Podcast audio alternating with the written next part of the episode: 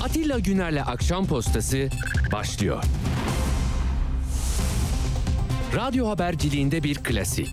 Sorulmayanı soran, haberin peşini bırakmayan tarzıyla bir marka.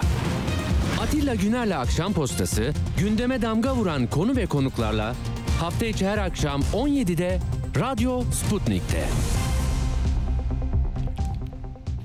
Akşam postasından hepinize iyi akşamlar efendim. 1 Haziran Perşembe akşamı yeni bir ay, yeni bir umut. Yaz geliyor. Bazı yerlerde şiddetli yağış var. 13 ilde sağanak yağış konusunda uyarılar vardı zaten. Böyle bir Haziran yaşıyoruz. Gerçekten sizin oraları nasıl bilmiyorum ama biz sanki böyle hani yazdan sonraki bir Ekim'e e, giriş anı gibi görüntü var. Havalar biraz ısındı ama yine puslu ve bir yaz günü gibi değil. Evet YSK ikinci e, turun da sonuçlarını açıkladı. Mazbatayı hazırladı ve meclis başkanına iletti. Sayın Erdoğan'a iletin artık e, Cumhurbaşkanı kendisi devam edebilir dedi. Şimdi burada e, sayılar var. Sayıları zaten hep televizyonlarda görüyorsunuz ama belki dikkatinize sunacağım olay şu. Yurt içindeki oylarda durum neydi? Yurt dışında neydi? Onu söyleyeyim. Erdoğan yurt içinde 26 milyon 690 bin 529 oy almış. Yani e, neredeyse e, 1 milyon tabii 1 milyon 59 bin e, oy yurt dışından gelmiş. E, Kemal Bey'e de yurt içinde 24 milyon 728 bin 27 kişi e, oy vermiş. E, Kemal Bey'e yurt dışından da 714.965 oy gelmiş. Yani e, yurt dışının etkisi gerçekten çok büyük.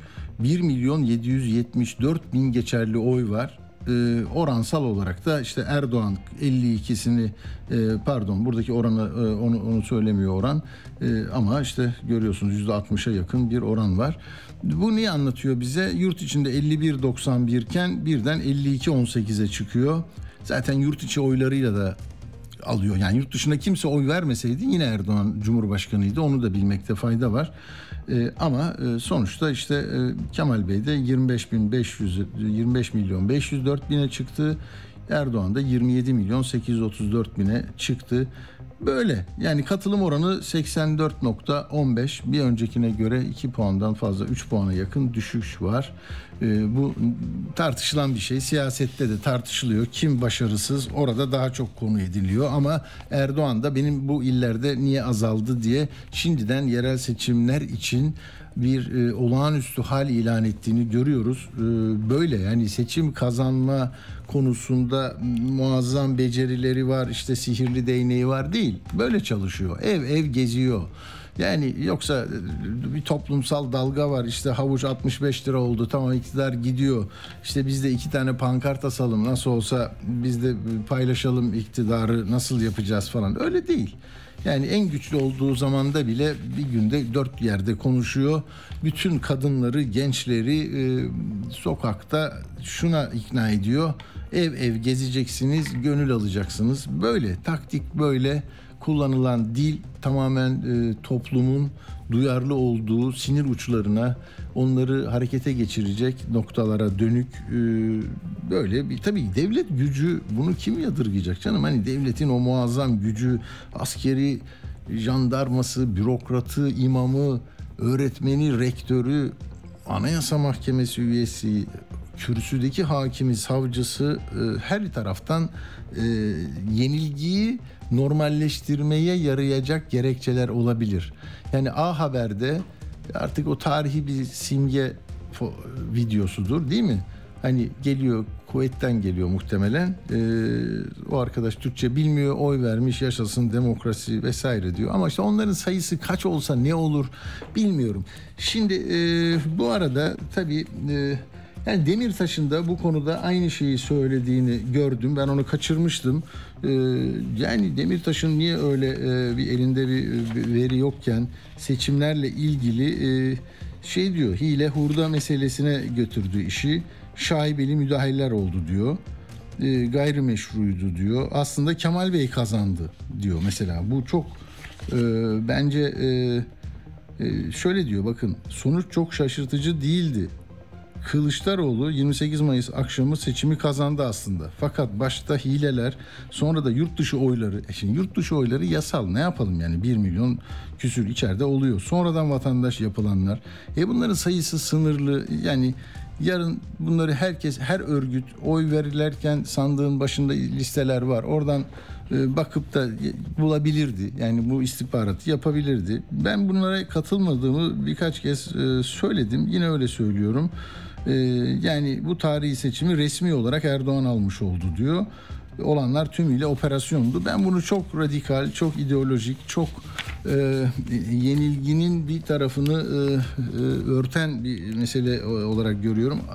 Keza e, Demirtaş tabii eleştirileri kendine de yöneltiyor, partisine yöneltiyor ama e, sonuçta yani en iyisini yapsanız da bu hileler hurdalar varsa yine mi kaybedeceğiz sonucu çıkacak bilmiyorum ki. Yani ben bunu çok ikna edici bulmadım. Ee, biliyorsunuz herkesin her söylediğinin içinde e, başka e, şeylere de odaklanırım. Ee, yani Emek ve Özgürlük İttifakı'na kızıyor. Ee, iç demokrasi, bir iç demokrasi meselesi, parti içi demokrasinin sıkıntılı olduğunu söylüyor. Ben çok bunları duydunuz, ettiniz de şu lafını da bir e, parantez içine aldım. Şöyle diyor, Erkan Baş beni ziyaret etti. Ee, görüşlerimi ilettim kendisine. Şöyle demiş, e, Kürtlerle yan yana durmazsak oy alabileceğimiz kesimler var deyip alacağınız oylar neyi ne kadar çözmeye ve dönüştürmeye yarar ki? Kürt sorunu trafik sorunu değil ki. Bu cadde tıkalı öbür yoldan gidelim diyebilesiniz.''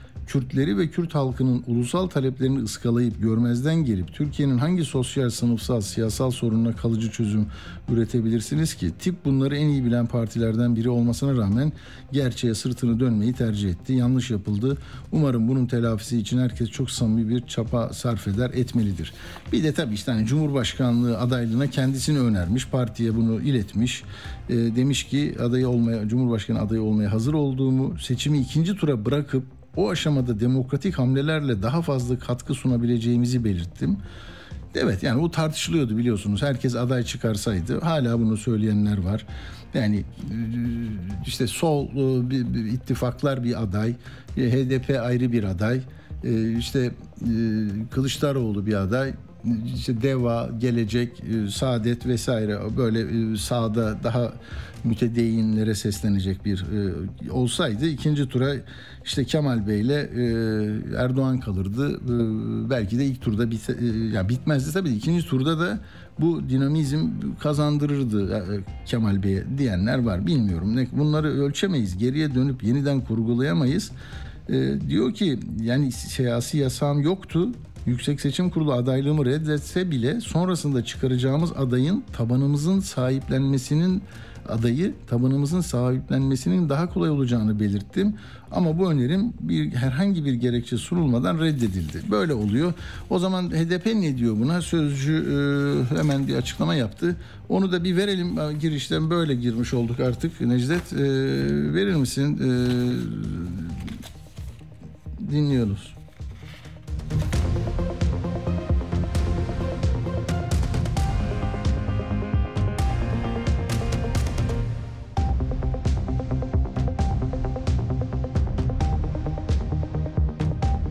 Almamış mı? Peki. Peki bunlara geleceğiz. Ee, şimdi CHP'de de biliyorsunuz bugün e, Canan Kaftancıoğlu gitmiş genel merkeze CHP'de. Öyle, öğleden sonra da merkez e, yürütme kurulu e, toplandı. Onların da e, toplantısı devam ediyordu. 17.30'da da İmamoğlu e, gelecek. Kemal Bey ile görüşecek. Yani görüyor musunuz İstanbul bir parti il örgütü var. Kendisinin il, il başkanlığı yapılması yapması bile yasal olarak e, tartışmalı. Ama Canan Hanım tabi İstanbul'daki 6 e, yerel yönetimde Cumhur İttifakı'nın olan 6 belediyede Kemal Bey'i birinci yapan grubun insanı, e, lideri. E, ama İmamoğlu ile mesafeli olduğunu biliyoruz. Sorunlu olduğunu biliyoruz ama siyaset bu birlikte çalıştılar. Şimdi İmamoğlu'nun hamlelerinin ne olduğunu kestiremiyoruz Yani bilinen ama sır gibi bilinen şeyler. Neyse burada seçenekler var. Ne olacak? CHP'de yeni e, cumartesi günü de parti meclisi toplanıp bütün bu e, istifalardan sonra oluşacak yeni yönetimi nasıl belirleyecek? Bunları hep birlikte göreceğiz diye düşünüyorum. E, hemen bunu verelim. E, HDP sözcüsü Demirtaş'a ne yanıt verdi? Kendisinin Cumhurbaşkanlığı e, adaylığı kendisinin hukuki durumu nedeniyle ilgili kurullarımızda değerlendirilmedi ve kendisiyle bu konuda yapılan istişarelerde de kendisinin önerisi bir kadın cumhurbaşkanı adayıyla yola devam edilmesi yönünde bir öner- cumhurbaşkanı adayı e, önerisi vardı. Yani diyor ki yasal durumu uygun değildi onun için göstermedik diye e, kaldı. Yani böyle bir sorun oldu. Ebru Günay bunu söyleyen e, parti sözcüsü zaten Demirtaş da diyor ki hayır ben e, bu böyle olsa bile yerime gelen birisi yasaklanmış bir adayın e, yaratacağı o toplumsal dinamizmi e, sayesinde daha iyi bir sonuç alır demiş. Kabul edilmemiş. Tamam işte bu siyaset bu. Yani Meral Akşener oturuyor kalkıyor sonra bir şeyler oluyor.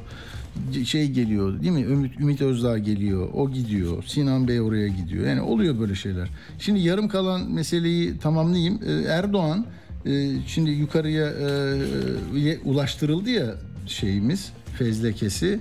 Fezleke ne ya? mazbata mazbata. Fezleke şeye gidecek. Kemal Kılıçdaroğlu'na gidecek. Düzeltiyorum hakikaten yani. Olacak şey değil.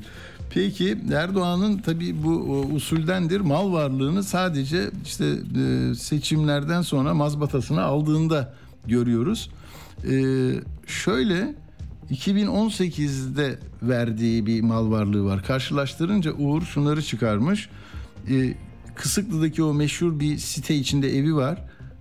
Bir görünüyordu. ikiye çıkmış. Bankadaki 4,5 milyon TL'si azalmış. Yani yok. Eskiden varmış şimdi yok. Borcu da 2 milyondan 5 milyona çıkmış. Yani ne oluyor bu? 4,5'un üstüne bir de borç almış 5 milyon. 9,5'a demek ki o villayı almış. Öyle denk geliyor. İş adamı e, Güre 2 milyon borcu vardı 2018'de. Onu kapatmış abiyinden alıp vermiş herhalde. Şimdi abiyi Mustafa Erdoğan'a 5.3 milyon borcu varmış. Mustafa Erdoğan iş adamı değil mi? Yani oradan alınıyor herhalde. 2001'de ilk verdiği e, siyasete girdiğinde verdiğinde de altınları, dövizleri, arsaları çok şeyleri vardı. Şimdi onlar yok. Son iki mal beyanında ne dolar ne euro var. E, onları göremiyoruz. Paralarının büyük kısmını da e, şeyde Albaraka'da tutuyor. Erdoğan'ın taşınmazları da şu. İşte memleket babasının orada bir 10 e, bin lira değerinde e, maliyeti olan bir arsası varmış. Üsküdar Kısıtlı'daki iki tane e, konutu varmış. Yarı hissesi diyor ona da. Aa şey yok burada bak su bu ben onu hatırlarım ya. Arnavutköy'de bu yeni havalimanının çevresinde bir arsası vardı. Onu satmış. Peki bankada da ne kadarı var? 1 milyon 346 bin lirası var. 96 var. 411 var. Yani ne oluyor Uğur Bey? 2 ee, milyona yakın parası mı var? Evet 2 ee, milyona kadar e, bir para çıkabiliyor. 1 milyon 883 bin yazmış tamam. Ee, bu kadar. 2018'e göre durum bu kadar değişti yani. Ee, şeyde de ha işte bu bunu merak ediyordum. Bolluca'da bir arsa, Rize'de arsa, şirket ortaklığı. Ha bu işte e, Ülker'in ortaklığını yapıyordu ya oradaki şeyleri satmış. Oradan 340 bin doları varmış. Onlar da gitti. Peki şimdi e, dediğim gibi Erdoğan dün Bahçeli ile görüşmüştü. Bugün partisinde başkanlık etti. Partisinin e, kurullarını yönetiyor. Sonra cumartesi günü yemin edecek 14'te. Sonra Anıtkabir arkasından e, Külliye'ye atlı birliklerle gidiliyor. Beş buçukta cumartesi günü görürsünüz tüm televizyonlarda işte e, orada tören olacak. Sonra da Çankaya Köşkü'nde kabine açıklanacak. Yurt dışından gelenler de olacak. Bakalım.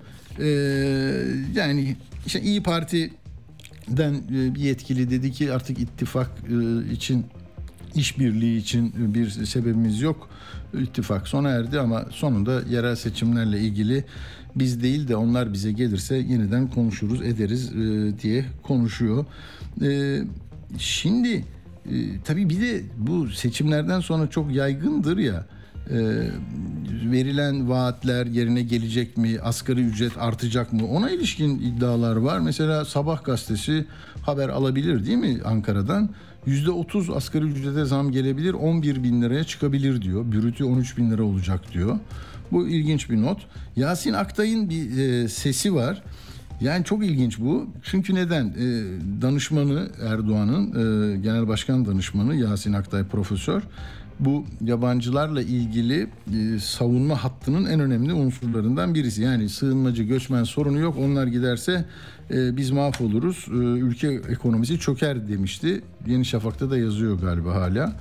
Ya şimdi şunu diyor. Biz onları diyor e, eritiriz, en, entegre ederiz, e, Türk Türkleştiririz. Sadık bir kitle yaparız diyor. Sesinden bir dinleyin bak. Yani Suriyeliler buna rıza gösterir mi? Yani bir bir e, bir bir kimlik böyle değiştirilebilir mi? Bunlar çok tartışmalı alanlar ya. Nasıl olacak yani? Bir, bir, bir dinleyelim bakalım. Sayın Cumhurbaşkanımız hiçbir şekilde mültecileri zorla göndermek gibi bir politikayı benimsemiyor. Gerekirse bunlar Türkiye'nin bir parçası haline getirir, Türkleştirir ve bunlar e, Türkiye'ye çok daha sadık bir kitle haline de gelirler. 20 yıl sonrası için bu nüfusun bize neler getirip neler götüreceği konusunda Ümit Özdağ kafası algılayamaz bunu. Türkiye'nin emme ve entegre etme kapasitesi çok çok güçlüdür. Evet yani Türkiye'nin bu e, emme ve entegre etme kapasitesi güçlüdür. Bilmiyorum e, buna ne dersiniz ama aklınızın bir ucunda dursun. Bir de meclise giren yeni isimler tartışılıyor, konuşuluyor. Nereden nereye geldik? Hani bir ara Erbakan'ın e, başbakanlık konutuna bir Ramazan'da iftar için mi gelinmişti? Böyle e, yani şeyhler, şıhlar geliyordu çok tartışmalı 28 Şubat sürecinde o azmendilerle birlikte çok kullanıldı o. Şimdi böyle bir tablo yok, böyle bir şey yok ama yeniden Refah Partisi'nin Konya milletvekili seçilen Ali Yüksel var. O bir dönem üç eşim var diye böyle gazetelerde konuşuyor. Ee, işte Milli Görüş'e yakın gazeteci e, arkadaşımız var. Onun bir kitabında da konusu e, geçmiş. Ona, ona e, Çalmuk'tu değil mi ismi? Şöyle diyor diyor ki e, çok eşlilik sünnettir. E, dördüncü eşe de sıcak bakıyorum. Dörde kadar gideceğim demiş 2010'da. Yani Devlet Bakanı Faruk Çelik'e 2009'da danışmanlık yapmış. E, üçüncü eşi demiş ki 11 yaşındayken aşık oldum ben. Dördüncü evliliği de hakkı. Yani neleri konuşuyoruz görüyor musun?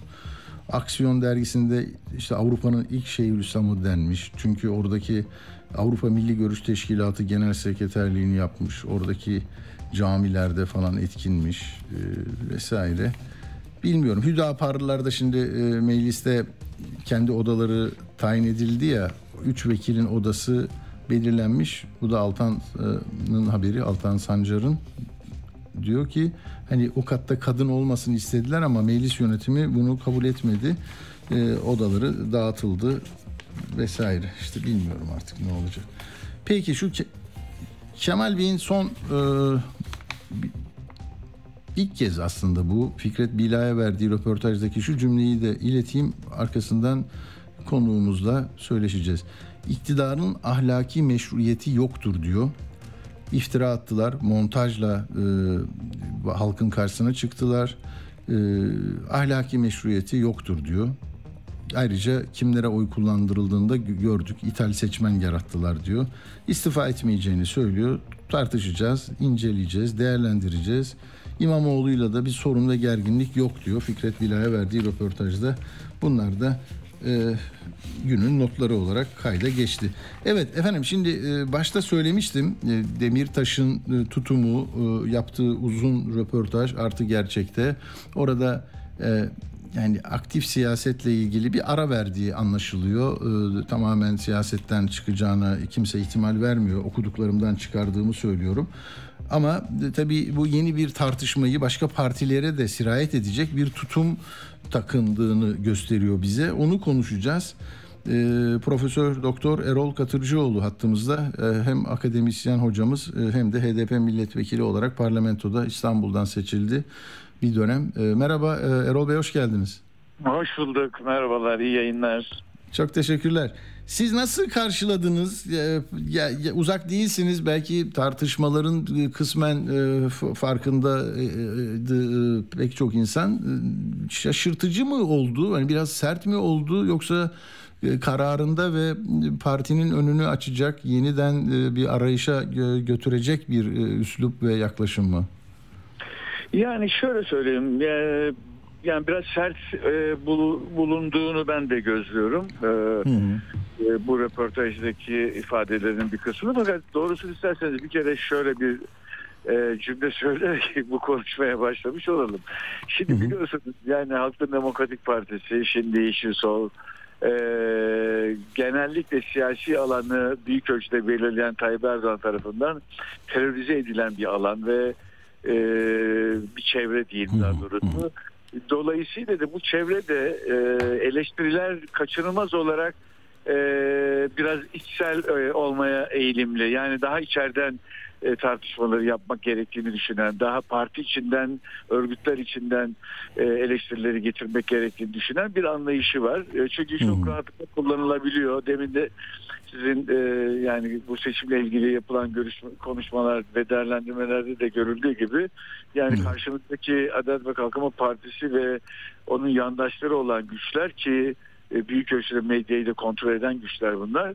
E, istedikleri yorumu e, bir şekilde şey, e, şey, manipüle edebiliyorlar. O bakımdan herkes biraz temkinli. E, Ben de biraz belki temkinliyim o bakımdan ama ben daha çok akademisyen bir yanı olan bir insan Tabii. için, böyle bir siyasetçi olduğum için şunu söyleyebilirim tabii. Se- Selahattin Demirtaş'ın e, sözlerini dikkate almamız gerekir. Önemsememiz gerekir diye düşünüyorum. E, çünkü bunların bir kısmını ben de şahsen bir 4-5 yıldır milletvekilliğini yapmış olduğum e, bu partide. Daha önce de parti meclis üyeliği yaptım. Bütün bu e, yapıyı da epey iyi bilen insanlardan biriyim. E, yani e, yanlışlar var yani. Bu üstelik de yapısal yanlışlar. Yani kuruluştan gelen yanlışlar diyeyim size.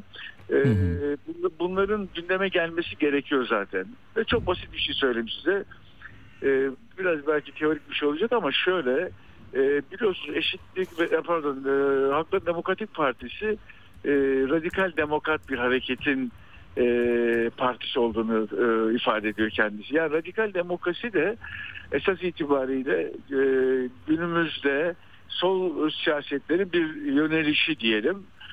Ki bu da ya bu yöneliş esas itibariyle e, sorunları ola- olan kimlik mensuplarının yani devletle sistemle sorunları olan e, kesimlerin kimliklerin e, eşdeğer olarak kabul edilerek birlikte bir davranış çerçevesi içinde bir iktidarı etkilemek veya iktidar olmak için bir hegemonya yaratmak amacıyla e, yola çıkan bir e, e, bir anlayışa sahip. E şimdi böyle baktığımızda aslında e, bizim ittifaklarımızın çoğu bu kalıba uymuyor tam olarak.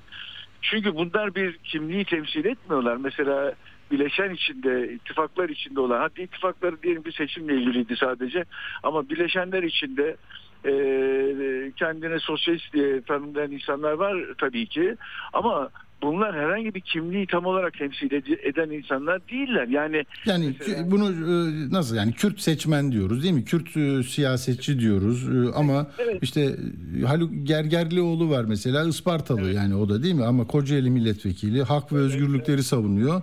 Evet. Yani bunu anlamaya çalışıyorum değil mi? Bunu bunu kastediyorsunuz hocam. Evet yani e, bu- burada yani bu e, partinin kuruluşundan beri gelen bu bileşenlerle birlikte yönetmek e, biçimdeki bir e, model esasında e, bence kanaatimce ki anladık o da Selahattin de benzer bir şey söylüyor. E, çok başarılı bir e, uygulama olmadı diye görüyorum ben. hı. Şunu kastediyorum. Şimdi bir HDK var biliyorsunuz Hakların Demokratik Kongresi var. Evet. Bir de bir de parti var. Şimdi parti yani Hakların Demokratik Partisi ha- Hakların e, kongresinden e, neşet eden bir parti olması gerekiyor teorik olarak. Fakat e, bu şöyle bir şey. E, Hakların e, e, meclisi diyelim e, HDK e, çok Hı hı. farklı kimliklerden oluşabilir. Farklı kesimler orada kendileri siyasi e, ifadeler e, veya görüşlerini orada ifade edebilirler ama partiye geldiğimiz zaman parti sonuç olarak e, belirli bir program ve tüzük etrafında ve amaç etrafında birleşmiş olan insanlardan oluşması lazım. Şimdi e, Ya uyum sorunu mu çıkar hocam böyle farklı farklı merkez, farklı anlayışlar hani eskiden aynen, hizip aynen. gibi Evet, hizip evet, diyordu ya Baykal zamanında CHP'den bilir onu seçmenler. Aynen öyle. Yani bileşenlerimiz var, kendi parti meclisleri var, kendi MYK'ları Tabii. var, kendi e şimdi bu olmuyor bence. Yani hı. bu, bu partinin yapısal bir sorunu ve bu- bunun mutlaka bir şekilde giderilmesi lazım geldiğini düşünüyorum. Selahattin Bu seçim sonuçlarında çok özür dilerim bunun etkisi oldu herhalde değil mi? Demirtaş da ona ona Ee, işaret evet, ediyor. Tabii yani bence oldu. Yani şimdi bizim ittifakla gir- giren bir parti olarak Kipliler e, ayrı e, e, yani hem ittifakın içindeler hem de ayrı girdiler. Kendi e, şeyleriyle girdi- girdiler logolarıyla. Ama e, bence şöyle bir e, yeteri kadar bunu konuşmuyoruz ama e, hı. şöyle bir zarar verdi tipin e, bu çıkışı. E, şöyle ifade edeyim size. E, HDP esas itibariyle e, sloganı Türkiye'leşmek olan bir partiydi. Türkiye'leşmekten de kastettiğimiz e, Türkiye'li değil şimdi Türkiye'li olacak gibi hani Kürt, Kürt partisiydi ama şimdi Türkiye'li olacak gibi bir mantıkla söylenmiyor.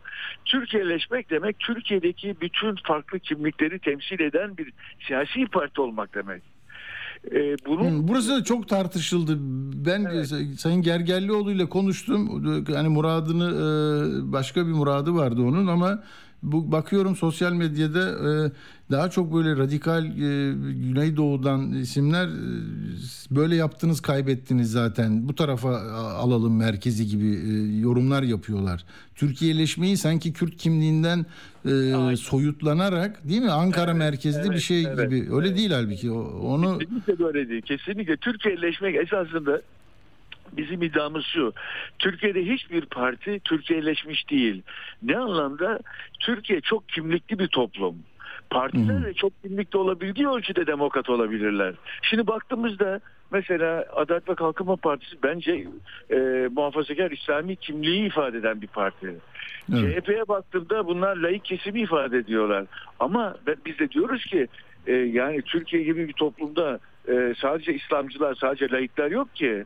Şimdi Hı hı. bir- bir farklı kimlikler var ve gerçek bir demokratlık ancak bu farklı kimliklere sahip çıkarak o farklı kimliklerin üzerinden bir siyaset oluşturarak e, olabilir. Çünkü yani kapsama alanınızı alması, almanız lazım. Şimdi İslamcıları girme, Alevileri almıyorlar içlerine. E, hı. Laiklere baktığımda da Sünnileri almıyorlar onlar da. E şimdi o zaman ne oluyor? O zaman zaten Osmanlı'dan devraldığımız bu farklı kimliklerin var e, o- o- oluşlarını de- devam ettiriyoruz. Yani buradan bir biz oluşturamıyoruz. Türkiye'nin 100 yıllık sorunu bence bu. Türkiye'yi kuranlar yani Tü- Türkiye'nin kurucu babaları e, sandılar ki Türklük ve Sünnilik üzerinden bir biz yaratabiliriz diye düşündüler. Ama Ama işte 27 milyonu öyle sağlamış olmuyor mu Erdoğan biraz da? evet ama işte o kadarını sağlıyor. Bu kadar. Yani- Yine yarıya ikiye bölünüyor Türkiye böyle oluyor. E tabii. Yani onun için biz e, biz Sünnilere de açığız, Alevilere de açığız. Yeter ki yeter ki e, amacımız e, daha ileri bir demokrasinin stasını e, Hmm. e, yükseltmek ve öyle bir demokrasi e, temeli atabilmek. E, bu tabii uzun sürecek olan bir tartışma olabilir. Şimdi programınızı bozmuş olmayayım ama Yok yok daha var 10 dakikamız var 12-13 dakikamız var hocam. Evet. Şimdi ben, yani benim söylemek istediğim şey şu. e, bizim e, e, Türkiye'leşme projesini tip öyle bir hale getirdi ki yani şöyle ifade ettiler e, Serra özellikle ifade etti yanılmıyorsam dedi ki e, HDP oy vermek istemeyen ama bize oy vermek isteyenler var dedi. Onun için biz ayrı girmek istiyoruz dediler. Peki kim onlar? Söyle bize Hı hı. muhafazakar sol laik çevreler ve Kürtlerden hoşlanmıyorlar. E şimdi e, biz Türkiye'leşmeyi savunan bir partiyiz. E, yani ve öyle bir şey oldu ki e, bizi Kürdi bir parti haline getirdiler. Ya- yani isteyerek yapmadılar bunu doğrusu ama Hmm. sonuçta sonuçta e, yani e, sol e, Türk, Türk kimliği olan ve muhalif, muhalif sol kimliği olan kesimlerin oyunu aldılar. Ama bunu bunu yaparlarken de e, bir e, onları da içine alma iddiasında olan Halkların Demokratik Partisi'nin e, 10 küsür yıllık Hmm.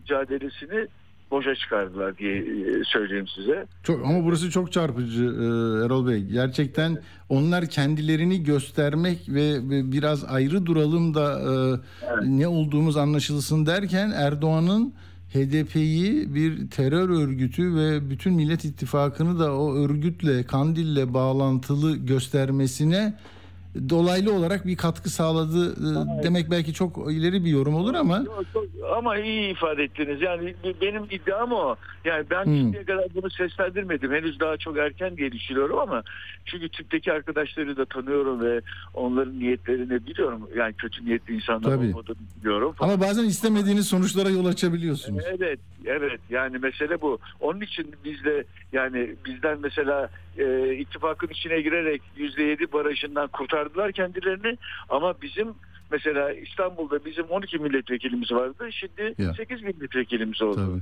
Tabii. Tabii. Yani başka yerlerde de buna benzer kayıplara neden oldular.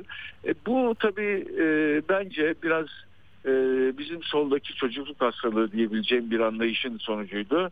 Hani biz varız aman işte biz e, bir güç elde ediyoruz falan e, şeyle heyecanıyla E, ama yani benim yaşımdaki insanlar Bir de ben artık samimi konuşuyoruz. Ben de tabii 61 yaşındayım. Hani bu solla ilgili bu tür şeyleri o zamanlarda biz gençliğe adım attığımızda da duyardık. Hani E, tabii. küçük olsun, benim olsun, benim dergim ayrı olsun, Evet. benim yürüyüşümde benim pankartım daha büyük görünsün. Evet. Değil mi? Ya şey için tabii ben 72 yaşındayım bu arada söylemiş olayım. Senden 10 yaş büyüğüm anlaşılan. Yani şöyle bir şey dediği gibi ben mesela bizim toplantıları baktığımızda mitingler veya işte ona benzer şeylerde herkes milletin gözüne Ya. kendi bayrağını sokmaya çalışıyor. Ya arkadaş Evet. yani bizim buna ihtiyacımız mı var ya? Biz zaten Türkiye'de bir küçük azınlığız bir tarafıyla. Evet. İd- iddialarımız var. Ve bu iddialar genel olarak çalışanların lehine iddialar. Bunları onlara anlatmak, e, anlatabildiğimiz ölçüde biz güç kazanırız ve e, muhalefetimiz büyür veya e, ne bileyim iktidarı etkileriz Tabii. veya iktidara geliriz. Yani dolayısıyla da bizim böyle bir e, aman ben işte bilmem ne diyeyim sen ötekilisin falan gibi artık Ya. bunun sonuna gelmiş olmamız lazım. Bu yani bu film o kadar çok gördük ki Çok. e, E, yani- e, Hocam e, e, radyolarını yeni açanlar için Erol Katırcıoğlu'yla konuşuyoruz. Eski HDP milletvekili Profesör Doktor. Şöyle ben bu Yüksek Seçim Kurulu'nun kesin sonuçlarına bakarken dün hatta bir ara söyledim bunu. Şöyle Türkiye Komünist Partisi mesela 62.104 oy almış. Türkiye Komünist Hareketi 16.933. Sol Parti 75.196. Ee, yani şimdi buradan bakıyorsun Türkiye İşçi Partisi 903.742. Yani sonuçta bu bir sayımsa hani kimliklerin ya da ideolojilerin durduğu yeri e, tespit için yaptığımız bir şeyse sayılar böyle çıktı. Halkın Evet. Kurtuluşu Partisi. Şimdi o bakıyorum o da çok dilekçelerle böyle Türkiye'deki e, anayasaya Hepsi aykırı meseleleri evet, sürekli evet. uğraşan bir parti. 31.024. Yani işte burada çıkıyor ortaya e, ama öbür seçime kadar unutuluyor hakikaten. Yine başka başka e, hani hem birlikten hani dayanışmadan güç birliğinden söz edip hem de böyle değil mi? İşte dediğiniz gibi e, sıkıntılı oluyor. Ya ben size bir şey söyleyeyim. Şimdi bu konu e, muhabbetimiz buraya geldi. Şimdi e, herkes Kürt siyasetindeki gelişmelere kendini çok odakladı. E, bunun anlaşılır bir tarafı var. E, tamam bu bunu anlayabiliyoruz. Fakat e, çok açık söylüyorum. Esasında tartışılması gereken şey laik kesimin neden demokrat olamadığını tartışmamız lazım. Şimdi Hmm. laik kesim dediğimiz insanlar modern, batılı vesaire fakat Kürtleri bir türlü anlayamıyorlar. Anlayamadıkları gibi e, Kürtleri e, Tayyip Erdoğan'ın Tayyip Erdoğan'ın göstermek istediği gibi terörle ilişkili hale getirerek e, biz de fotoğraf vermekten dahi kaçınır hale getirdiler. E, şimdi bu kabul edilebilir bir şey değil. Bakın ben size çok açıyorum. Sadece solcular için değil. Yani so, kendini solda tanımlayanlarla ilgili olarak söyleyeyim. Bir kere demokrat olmadan da solcu olunamıyor pek. Dolayısıyla da herkes biraz kendi e, şapkasının önüne alıp konu düşünmesi lazım. Özellikle Cumhuriyet Halk Partisi. Şimdi mesela yeniden bir hareketlenme var. Belki kongreye gidecekler vesaire. Ya gitsinler. Ben Ama mesele sadece kadro meselesi değil. Mesele bir vizyon meselesi. Mesele bir e, bakış açısı meselesi. Burada sorunları var. Yani e, bu ülkenin kurucu vatandaşları olan Kürtleri yok varsayarak aman onlarla görünürsek AK Parti ne der, Tayyip Erdoğan bizi bilmem ne der. Mantığıyla, anlayışıyla siyaset yapmayı içlerine sindirebilmeleri demek zaten bunların demokrat olamamış olması demek. Onun için yani e, genel bir eleştiriye doğru evrilmemiz lazım diye düşünüyorum. E, yani ben Kürtlerin de kendi içlerinde sorunları var. Kürt milliyetçiliği bir taraftan var. E, ezilmişliği var vesaire vesaire. Bütün bunlar bunlar da gerçek. Bunlar da üzerinde konuşulması ve düşünülmesi gereken şeyler. Ama e, Türkiye'de daha büyük nüfusları e, kapsayan e, Millet İttifakı içindeki partiler başta CHP olmak üzere kendilerini sorgulamaları lazımdır diye düşünüyorum. Neden böyle? Kaldı ki hani bütün bunları bir kenara bırakın. Ya Allah'ın aşkına bunu kimse bir yerde söyleyemiyor galiba. Ya arkadaş ya PKK niye var ya? ya PKK niye var? Yani PKK niye var sorusunu Türkiye sormuyor. Yani PKK şimdi bu kadar insan ölmüş bir hareket bu. E, hala da dağdalar ve ölüyorlar. Peki niye ne istiyorlar bunlar? Ve niçin istiyorlar? Eğer Bir de iki çözüm girişimi var, çözüm girişimleri var. Onlar niye bitmedi? Değil mi? Olsaydı şimdi Evet. dağda kimse olmayacaktı. Ne olacaktı? Gayet tabii bu insanlar Allah'ın işinizde niye dağda yaşasınlar? Ya, ya, ya şimdi bu PKK'nın yöneticileri gelmiş 70-80 yaşlarına. Yani e, bir sürü genç insan orada e, ömür tüketiyor. Şimdi bunların yani üstelik, üstelik de Öcalan gibi bir figür 2013'te demiş bu işler bitsin, şey, silah falan bitsin demiş. E, yani bütün bunlar ortadayken neden Türkiye e, Tayyip Erdoğan'ın bunlar teröristler lafına sıkıştırıldı ve kimse özellikle Cumhuriyet Halk Partisi'ni kastederek söylüyorum e, ya bu PKK niye var hakikaten yani bu niye bunlar ne istiyorlar hakikaten diye bir soru sorsalar bari. Yani e, ben hiç inanmıyorum. Bakın kaç yıldır ben e, Kürt siyasi hareketiyle e, iç içe yaşayan bir insanım. Yani böyle bir ayrılık düşüncesi olan insanlar vardır tabii ki ama ben genel olarak Kürtlerin Türkiye'den ayrılmak gibi bir dertleri olduğu kanaatinde değilim. Ama Kürtlerin bir onuru meselesi var. Onuru meselesi var. Altını çizerek söylüyorum. Ee, Türkler bunu aslında tersten bir empati yaparak da anlayabilirler. Türkler de kendi onurlarına düşkünler. Ama kendi onurlarına düşkünken Kürtlerin de kendi onurlarına düşkün olduklarını niye düşünemiyorlar? Kürtler de bir halk. Kendi kültürleri var, kendi e, türküleri var, kendi ne bileyim ben yani bir sürü özel... Tabii ama onları korumak için tabii yani şiddeti, terörü, silahlı e, şiddeti e, reddetmek lazım. Türkiye'nin de yani bu güvenlikle ilgili kaygıları var. Belki de bunu bu çok konu edinerek seçmen davranışları etkilendi. Değil mi? Yani bakın işte Evet, onlar evet. orada yani orada şeyi de ayırmak lazım. Yani barışçıl, demokratik bir siyaset. Hani Mehmet Ağar bile ben onu diyorum ya Mehmet Ağar bile bu ülkede düz ovada siyaset dedi. Yani dağdakiler insin istedi. Evet, evet. Ama şimdi Evet, dağdakiler kalsın gibi bir şey. Yani orada bitirmeye değil. Sonra da o zaman işte Amerika istemiyor, dış güçler istemiyor. Petrolü oradan aldı. E onunla da mücadele etmek. yapsınlar. Suriye'de, Irak'ta ne yapıyorlar şey yapsınlar. Biz ilgilenmez. Biz ilgilenenler Evet. Türkiye coğrafyasındaki Kürtler. Şimdi bu insanların e, ben inanmıyorum ki şiddetle, silahla falan bir şeyler olsun da efendim söyleyeyim ayrı bir cumhuriyet kuralım burada diye bir ka- Hmm. bir kaygıları olduğunu sanmıyorum. Birçok arkadaşım, Kürt arkadaşım yani bu, bu ülkenin insanı olmaktan dolayı mutlu. Sadece sıkıntıları kendi dillerini çocuklarına e, öğretememeleri, e, rahat konuşamamaları, ikinci vatandaş gibi görülüyor olmaları. E, bunlar rahatsızlar. E tabi bu yani çok doğal bir şey. E, Almanya'ya giden Türkler bunu yaşamıyor mu orada? Onlar da yaşıyorlar orada. Hı. Yani dolayısıyla da demek istediğim şey şu.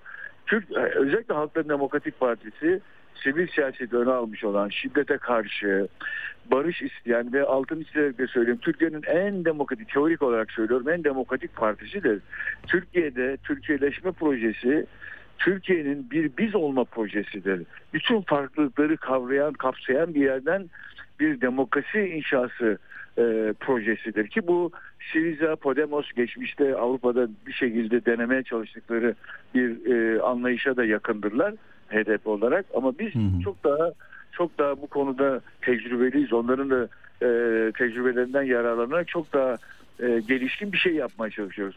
Ama ben yani size şunu söyleyeyim yani parlamentoda yaptığımız konuşmalarda yani e, gerçekten e, görüyorum ki e, özellikle iktidar milletvekilleri asla şey değiller yani o da tuhaf bir şey çünkü mesela AK Partili birçok milletvekilinin akrabası Kürt akrabaları var ve dağdalar çocuk var. Yani sadece HDP'lilerin aileleri veya neyse işte e, e, kısımları akrabaları değil dağda olanlar. AK, AK Partili Kürtlerin de öyle. Yani Tabii meclis bunu çözecek olan meclis ona bile itiraz evet. edenler çıktı ama peki evet. burada pratik olarak son e, bir 5 dakikamız kalmış Erol Katırcıoğlu ile konuşuyoruz. Ee, ne olacak peki HDP'nin şimdi ardılı e, Yeşil Sol Hareket nasıl bir sonuç çıkaracak? Kay, kan kaybı neden var? Neden söylemlerinde, e, mesajlarında e, istediğine ulaşamadı? Orada da bir e, değişiklik e, beklenir mi? E, yani ne dersiniz? Ya tabii ki şöyle söyleyeyim yani e, özellikle seçime giderken yapılan bazı hatalar oldu. Vekil listelerin hazırlanmasından tutun tercihlerin, e, bileşenlerin ve ittifak e, mensuplarının varlığından dolayı çok çarpıldı. Yani mesela e, Diyarbakırlı bir milletvekili arkadaşımız ikinci hakkını kullanacak. Ama Diyarbakır'dan değil de mesela ne bileyim Bursa'dan aday gösterilerek seçilmemesi sağlandı. Ya da seçilmemesine hmm. razı olundu diyeyim. Şimdi bu hmm. yani ötekilere yer açmak için yapılan bazı şeyler bence te, te, taktik hatalardı. Bunlar muhtemelen e, konuşulacaktır. Bunların üzerinden gidilecektir. Ama ben daha önemli olarak şunu e, e, tartışılması gerektiğini düşünüyorum. E, radikal demokrasi e, radikal demokrasi ki Halkın Demokratik Partisi'nin vizyonudur. Radikal demokrasi e, biraz daha farklı bir yaklaşımla e, bir e, nasıl söyleyeyim e, gelişen olaylarla ilişkin daha yaratıcı yaklaşımlar üretmesi lazım gelir. Bunu pek beceremediğimizi düşünüyorum açıkçası.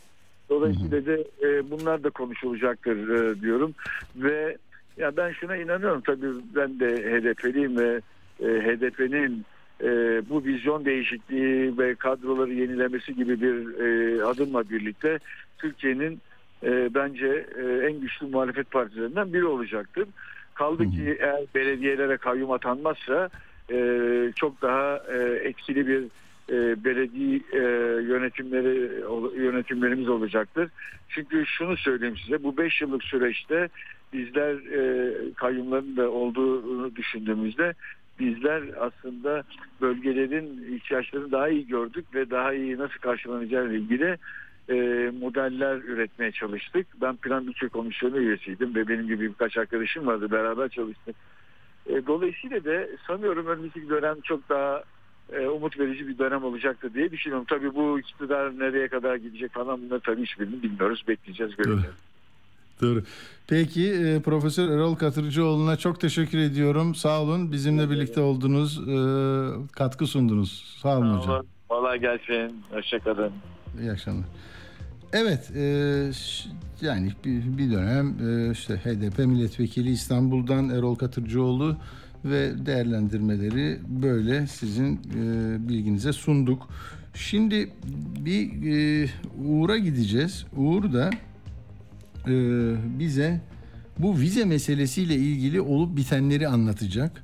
Ama Uğur bağlanmadan önce ben bir şeyler söyleyeyim. Bu vize konusu e, yani yurt dışı ile işi olanlar var. Hani keyfe gitmeyecek olanlar da var. Zaten gideceklerin hani bütçeleri düzgün olmalı vesaire. O, tamam diyorsun ki benim pasaportum işe yaramıyor. Vize alacağım. Schengen alacağım Avrupa'ya gideceğim. Ama iş adamı var. Yani mermer satmak istiyor. Yok tekstil ürünü satmak istiyor. Fuarları var. Ya muazzam bir şey. Şimdi gazete manşetlerinde de bu çok görünüyor. Erdoğan da bir siyasi şantaj dedi buna.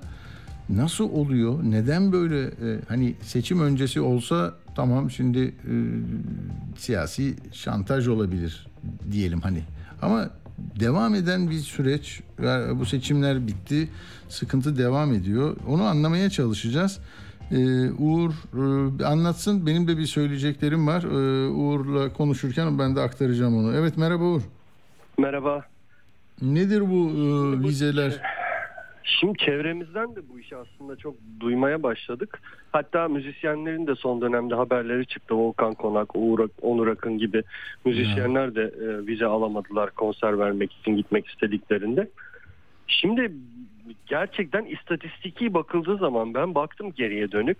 2015'te yani Türkiye'nin AB ile ilişkilerinin böyle çok güllük gülistanlık olduğu dönemde %4'müş red oranı. Yani 100 kişi Hmm. başvuruyorsa sadece 4 kişi red alıyormuş. Hmm. 2020'de yani işler bozulmaya başladığı zaman 12.7'ye çıkmış. 2021'de 19'a yükselmiş. Şimdi 50'ye dayandığı söyleniyor bunun. Yani her başvuran iki kişiden birinin red cevabı aldığı söyleniyor. Yani sadece red meselesi de diye sorun. Randevu almak da çok zorlaştı. Çünkü Türkiye'ye vize başvurusu için günlük kontenjan 5'te birine düşürülmüş. Yani mesela Hmm. İstanbul'dan başvuracaksınız bir merkeze. e, günlük başvuru kontenjanı 1000 kişiymiş daha önce. Bunu 200'e düşürmüşler. E, öyle olunca randevu bulmak çok çok zorlaşıyor. Önceden bir hafta 10 gün sonrasına randevu veriliyordu. Şimdi bugün başvursanız Temmuz sonuna şanslıysanız alıyorsunuz. Bazı ülkelerde hatta 3 ay sonrasına gün verildiği söyleniyor. Bir de işin tabii mali boyutu var. Vize ücreti 80 euro. Ee, biz de 100 milyon eurodan fazla Schengen ücreti ödüyoruz yılda. Şimdi bir de şey çıkarttılar. VIP müracaat diye bir şey çıkarttılar. Randevu Hmm. bulamıyorsunuz. O zaman siz 300 euro verin. Yani şimdi değil bu uzun zamandır var. Tabii var epeydir. Oralar çok çok rağbet gören bir şey. Mecburen. 300 euroyu verin diyor. 300 euro da başlangıç fiyatı bu arada. 300 euroyu verin diyor. Sizi öne alalım. Size randevu verelim diyorlar. Yani e, bir de red cevabı alırsanız iade de etmiyorlar bu parayı. Başka ülkeler de bunu yapıyorlar. İngiltere de yapıyor bunu. Doğru. Yani Ben bugün bir şey öğrendim Uğur onu araya sıkıştırayım. Tabii, tabii, Ee, İlginç bence haber değeri yüksek ama biraz böyle rezervli söylemek durumundayım. Ee, yani do- dostumun dostu e, bir ahbabım anlatıyor. Ee, Yine Avrupa Birliği üyesi bir ülkenin İstanbul'daki vize e, işini yapan firmalar var. İşte onlar yapıyorlar zaten. Ee, Orada bir, bir, bir karı koca başvuruyor seyahat için. Ayrı ayrı e, zamanlarda galiba yurt dışında olduğu için. Eşine verilmiş diğerine verilmemiş. Yani eşlerden biri almış biri almamış ya bunlar da hani her defasında giden çok ciddi ticari e, hacmi olan şirketleri yönetenler vesaire. E, işte bir arkadaş bulmuşlar. Yani Yunan e, artık söyledik Yunan Yunanistan e, uyruklu bir vatandaşı bulmuşlar. O yardımcı olmuş yetkililerle konuşmuş.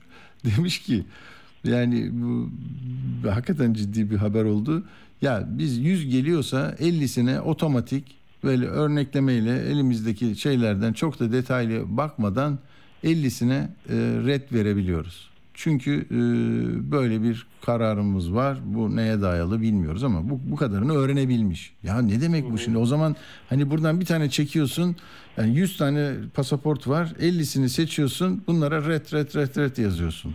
Ben de çok anlamadım onu ama oranın e, eksikliklerden olmadığını söylüyorlar. E çünkü Özcan Deniz'e niye adam vermesin? Volkan Konak ne yapacak? Yurt dışında mı kalacak? Yani saat Yani, satmaya mı gidiyor oraya? Adam bir konsere gidip dönecek. E, bu delilikler e, bundan kaynaklı olabilir dendi. E, bilmiyorum. İnşallah böyle değildir. Şimdi bir ülkenize geri döneceğiniz şüpheli maddesi var. Hı, Ee, büyük bölümü ona dayandırılıyormuş. evet. Yani bir de niye red cevabı aldığınızı e, öğrenmeniz de çok zor. Yani böyle araya adam sokarak falan ancak öğrenebiliyorsunuz ama bu Hı hı. maddeye dayandırıldığı söyleniyor. Şimdi Türkiye bu işe zaten e, birkaç yıldır itiraz ediyor. Hatta Avrupa Konseyi Parlamenter Meclisi'ne bir rapor sunmuştu Türkiye geçen yıl. E, dedik ki e, çok fazla belge istiyorsunuz Türklerden. E, ücret Hı hı. çok yüksek. Bir de yüz yüze başvurma zorunluluğu e, var. E, bunlara itiraz ediyoruz dedik. Hatırlayın şimdi 2018'e dönelim. Davutoğlu başbakandı. E, gazeteler ne manşetler atıyorlardı. Vizesiz Avrupa geliyor. Çok yakın. İşte birkaç ay kaldı sadece. Çünkü Türkiye aday ülke ve Avrupa Birliği'ne aday olduğunuz zaman belirli şartları sağladığınız zaman e, Avrupa Birliği müktesebatına göre vize serbestisi tanınabiliyor. Şimdi 72 tane kriter var.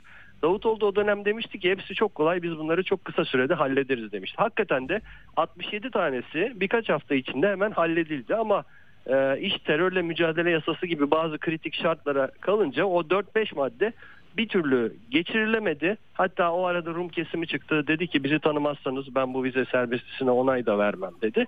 İş tamamen sürüncemede kaldı. Şimdi de üç gerekçe e, söyleniyor bu o, vize Türklere vizenin e, daraltılmasında. Bir tanesi bu Türkiye'nin işte bazı politikalarından işte demokrasi karşıtı tırnak Hı hı. içinde uygulamalarından rahatsız olan Almanya gibi, İtalya gibi, İspanya gibi, Fransa gibi ülkelerin e, bu işe e, bir taş koyduğu söyleniyor. İkinci mesele e, Türkiye çok fazla vatandaşlık verdi. E, özellikle Orta Doğu'dan ülkelere. Onlar da Türk isimler alıyorlar ve Türk isimlerle e, Schengen vizesi başvurusu yapıp Avrupa'ya kaçıyorlar. Hmm. Orada kalıyorlar diye bir ikinci gerekçe var.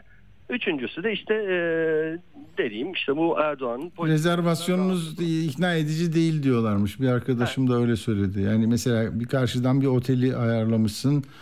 İşte ilgili şeylerden, platformlarından da satın alıyorsun ama ödemeyi yapmamışsın ya. Ödemeyi yapmadığınız için e, çok ikna edici değil diyormuş. Evet, bir de tabii Neyse. ekonomik ekonomik koşullar da var. Yani özellikle gençlerin yurt dışına çıkma e, isteğinin çok yüksek olduğunu bu ülkelerde görüyorlar ve e, özellikle gençlere vize verme konusunda çok gönülsüz davranıyorlarmış. Şimdi peki sonuç ne E, şey yani dinleyicilere en azından faydalı olabilecek bir şey söyleyeyim. Çünkü birkaç Hı hı. kişiyle konuştum. E, özellikle bu e, turizm şirketlerinde çalışan Hı hı. arkadaşlarla konuştum. Bugün de hatta bir cenazedeydim. Bir e, tur, bu kruz gemilerinde e, tur satan bir Hı hı. arkadaşım vardı. Onunla görüştüğüm zaman dedi ki son haftalarda dedi özellikle dedi şimdi rezervasyon yaptırıyorlar. Bizden tur paketi satın alıyorlar. E, vizeye başvuruyoruz. Red cevabı çıkıyor. O kadar çok tur iptal oluyor ki son dönemde. Biz de çok zor durumda kalıyoruz dedi. Hakikaten de bugün Ekonomim gazetesi de şey demiş. 50 tur iptal oldu son dönemde. E, 10 bin kişi de gidemedi e, şeye e, Avrupa'ya demiş. Enteresan o faydalı bilgi de şu. E, kulis tabii bu yani ne kadar geçerlidir hı. bilmiyorum. Ama Schengen vizesi almak iste- isteyen vatandaşlar Almanya, İtalya, İspanya, Fransa'ya başvurmasın deniyor. Hmm. Ee, bunun yerine Yunanistan ve Macaristan e, son dönemde yani Macaristan zaten Türkiye ile çok yakın ilişkiler içinde. Yunanistan da Türk turizmine e, çok e, Evet. şey yaptığı için yani ihtiyaç, duyduğu istedi. için e, kolay Schengen vizesi veriyor diyorlar. Tabii bir problem çıkabiliyor. Şimdi Yunanistan ve Macaristan'dan Schengen vizesi aldınız diyelim. İlk gireceğiniz ülke Almanya olduğu zaman hop dur bakalım sen Yunanistan'dan almışsın vizeyi neden Almanya'ya geldin sorusu sorma ihtimali var sınır kapısı. Tabii ve bundan sonra bir daha da alamama e, riski de var. Evet. Yani aynı ülkeye bir daha gittiğinde sana verdim sen önce oraya gittin ben vermiyorum gibi böyle bir problemler yaşayanlar da oluyor. Yani bu hallere düşmek hakikaten şey diyerek kapatalım o zaman. doğru doğru. Dünyada bir şeyler var mı Uğur sende notun var mı? Dünyada bu İsveç'in NATO üyeliği meselesi e, Türkiye'nin başını ağrıtacak gibi görünüyor. Çünkü e, şimdi İsveç diyor ki biz terörle mücadele yasamızı sıkılaştırdık. Türkiye'nin istediği her şeyi yaptık. Artık Hı hı. bizim üyeliğimize taş koymasınlar diyor. Almanya Dışişleri Bakanı Birbok da aynı şekilde Türkiye'ye bir uyarı yaptı. Bir an önce artık onaylayın dedi. Hatta NATO Genel Sekreteri Stoltenberg Ankara'ya geliyormuş bu konuyu konuşmak için. Ee, yani bir pres olacak belli ki. E, Finlandiya'yı onayladınız artık İsveç'in istekli, İsveç'ten istediklerinizi de İsveç yaptı. Bunu onaylayın diye bir Ankara'da Erdoğan'a bir pres olacakmış gibi gözüküyor. Ee, böyle bitireyim. Peki. Teşekkürler. Hoşça kal. İyi Ben akşamlar teşekkür Uğur. ederim. Görüşmek üzere. Evet. Şimdi e, bir AYM kararı var. Onu söyleyeyim. E, 18'den itibaren de yeni bir konuğumuzla konuşacağız. O da e, bu deprem bölgesindeki asbest meselesi e, alarm çalıyor hakikaten. Şimdi bu çarşı mahalle bekçileri var. Hani sayıları da her zaman artıyor. Onlarla ilgili çok kritik görüntüler de yayınlandı. Tartışmalar oldu, kavgalar, gürültüler. CHP bunu 2020'de e, yasalaşmıştı. Anayasa Mahkemesi'ne götürdü. Bazı maddeleri anayasaya aykırı diye.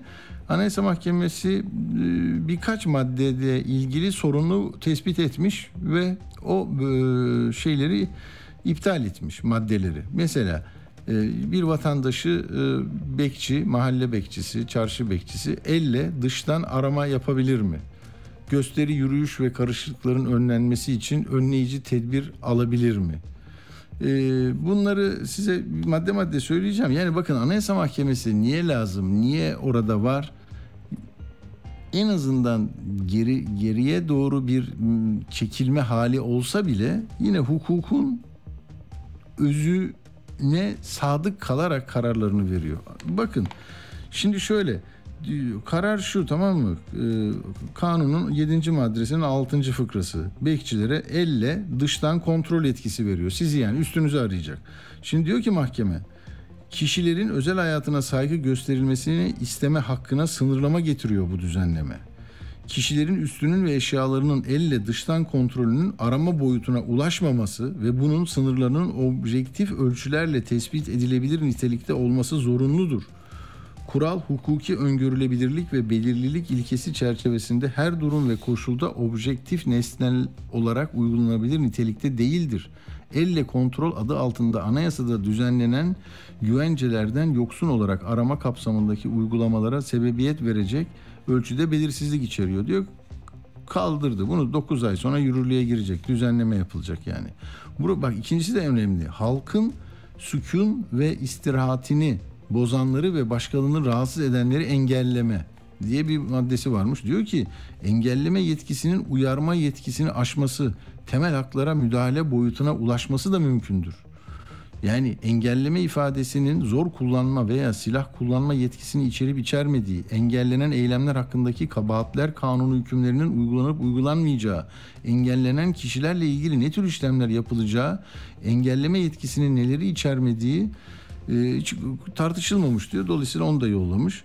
Görev bölgeleri içinde bulunan konut, iş yeri, araçlar gibi malların korunmasında sahipleri tarafından noksan alınan tedbirleri tamamlattırma. Yani hop bakkal amca kapatıyorsun ama bak kepengin yamuk burada olmaz bunu al gel falan. Bu da diyor ki yani ne bu bekçilerin önleyici koruyucu görev yetkileri kapsamında bu iş yerlerinin noksan aldıkları tedbirleri neler olduğu açıklanmıyor. Bu tedbirlerin tamamlanmasından ne anlayacağız diyor. Onu da e, halletmiş. Böyle ama mesela kimlik kontrolünü e, külfet değildir onu yapabilir reddetmiş o iptal istemini silah kullanma yetkisini de e, reddetmiş yani işte bir bölümü reddetmiş bir bölümü kabul etmiş küçük bir ara verelim devam edelim mi? Radyo haberciliğinde bir klasik. Sorulmayanı soran, haberin peşini bırakmayan tarzıyla bir marka. Atilla Güner'le Akşam Postası gündeme damga vuran konu ve konuklarla hafta içi her akşam 17'de Radyo Sputnik'te. Atilla Güner'le Akşam Postası devam ediyor. Evet, e, şimdi hukuktan başladık ya bir e, son bölüme bir birazcık şeyi söyleyeyim size ya. Bu Üsküdar'da dayak yiyen e, imar müdürü vardı. Tabii kanlı görüntüsü Ramazan Gülten'in ya bu niye kimse gözaltına alınmadı gibi tepkilere de yol açmıştı. Orada bir kişi tutuklanmış.